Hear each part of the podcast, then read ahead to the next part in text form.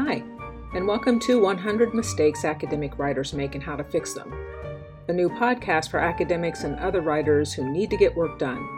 I'm Stephanie Dunson, PhD, a writing coach and consultant with over 20 years of experience working with faculty at some of the nation's top colleges and universities. My aim in making this podcast is to help you name your challenges and make adjustments that will allow you to develop a sustainable and meaningful writing routine. In each episode, I'll focus on one of what I've observed to be the 100 most common writing challenges faculty members face. Then I'll offer proven fixes that you can adapt to your particular writing routine. Many are unique to academics, but most will be familiar to writers of all stripes. Alrighty then, let's get started. Mistake number one reading too many books about writing. Uh, books about writing. They can seem so assuring, and in a world of writing that for most of us is fraught with messiness and uncertainty, books on writing seem to have all the answers. If you found a book or two that has helped you get work done in ways that meet your needs, congratulations! You can stop listening to this episode and get back to writing. If, however, you've not found a book on writing that works for you, or more to the point, if you've accumulated many books that seem like they'd help but that didn't, stay tuned. To be fair, there are a lot of really good books about writing out there that offer a multitude of helpful suggestions, strategies, and techniques. But not all of what they say applies to you. In fact, reading too many books on writing can overinform your writing process. When we write, it's challenging to make out the tiny voice inside trying to articulate our ideas. We struggle to sort through the multitude of voices in our heads competing with, even contradicting each other, as we try to capture our ideas on the page. The last thing we need then is a chorus of additional interventions muddying up the process. Even if the suggestions are valid, if you have too many in mind, they can distract you from actually getting writing done. There are also those among us who use the accumulation of books on writing as a way to seem to be moving toward writing while not actually getting writing done. You know who you are. This variety of writing book hoarders put off writing because they found a book that appears to have a lot of great writing advice that they simply must read before they get down to work. Or, even worse, they interrupt their writing project because they've come across something new that they feel compelled to ingest before they proceed. It's always a gamble to stop a writing project to take on more baggage about writing, unless the information truly is vital to sustaining the process and it's inefficient and potentially stifling to load up on too much advice before launching into a writing project.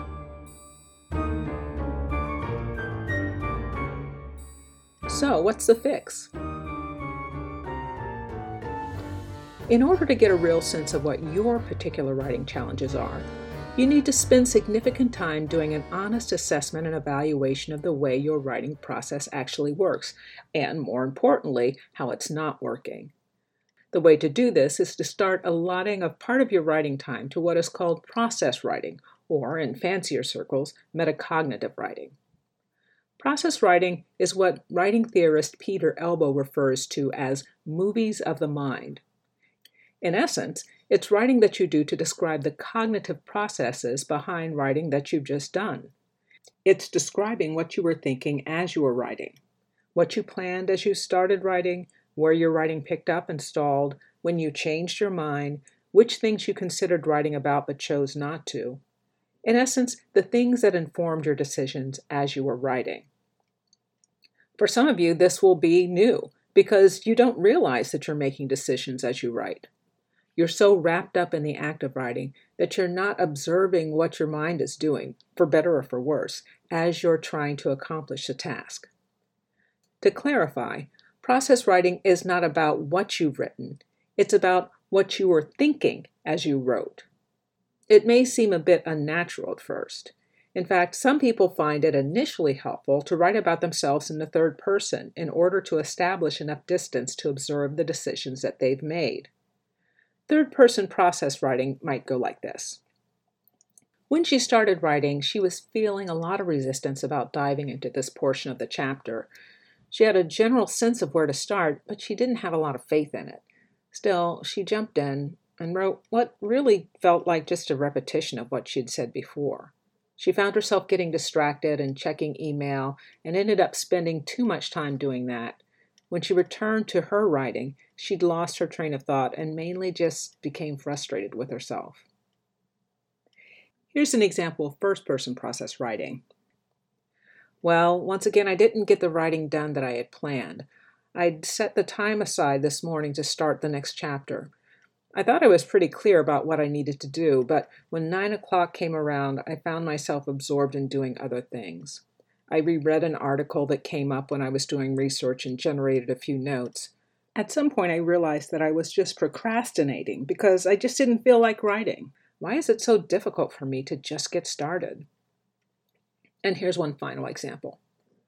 I'm not sure why, but writing went surprisingly smoothly today. I noticed as I was writing that some of the things that I didn't anticipate coming up were genuinely interesting. I was surprised by the question that I raised about the secondary data, especially because that's information that I thought I was less prepared to address. But as I moved into that area, things moved more fluidly than they had in weeks. I want to think more about how I might replicate that feeling. You should do process writing immediately after you've finished a writing task, but it needn't take up more than three or four minutes. And you should definitely also do it when you've allotted time for writing but gotten little or nothing done. Spending some time reflecting on what stood in your way can be instrumental in figuring out your own internal barriers. The objective of process writing isn't to resolve your challenges and articulate your difficulties in one sitting, Rather, it's something to do routinely over a period of time, rereading only after you've amassed at least a few weeks of observations. When rereading a span of process writing, your objective is to look for patterns, to notice things that are surprising, to look for similar themes, to note the times when you felt confounded and the times when you felt motivated. Track your attitudes and assumptions, and ask yourself questions that naturally arise from what you observe. This is how you start to develop a more complete picture of who you are and how you work as a writer. Getting a realistic sense of who you are as a writer is a key to developing sustainable, productive writing habits. And it's not something that you'll necessarily find in a book. Every writer is unique with his or her own particular idiosyncratic behaviors and baggage. Often, if you make a study of your own writing process, you start to recognize for yourself what the corrections are that you might need to make to keep yourself on track.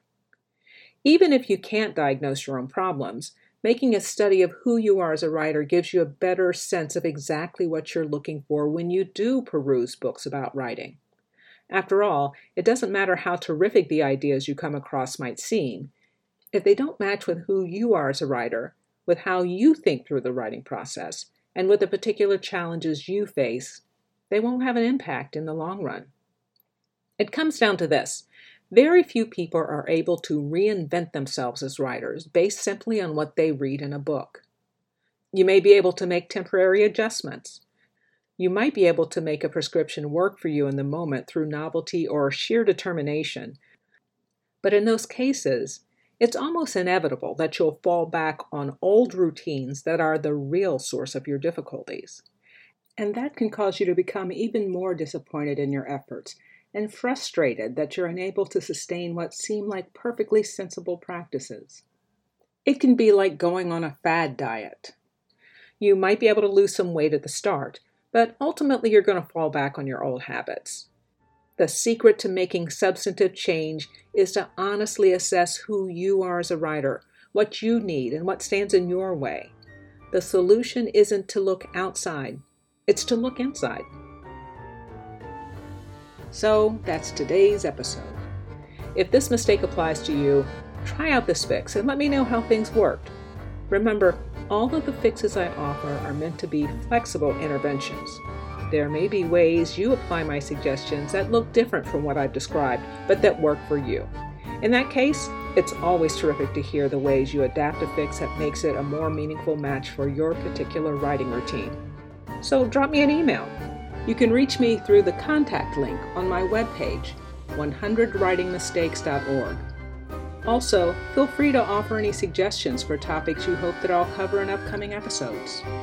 If you found this episode helpful, Spread the news about the podcast to colleagues and friends you think might benefit, because faculty are the most underserved writers on any college campus, and I want to change that.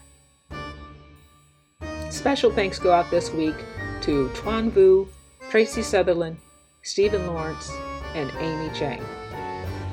See you next time.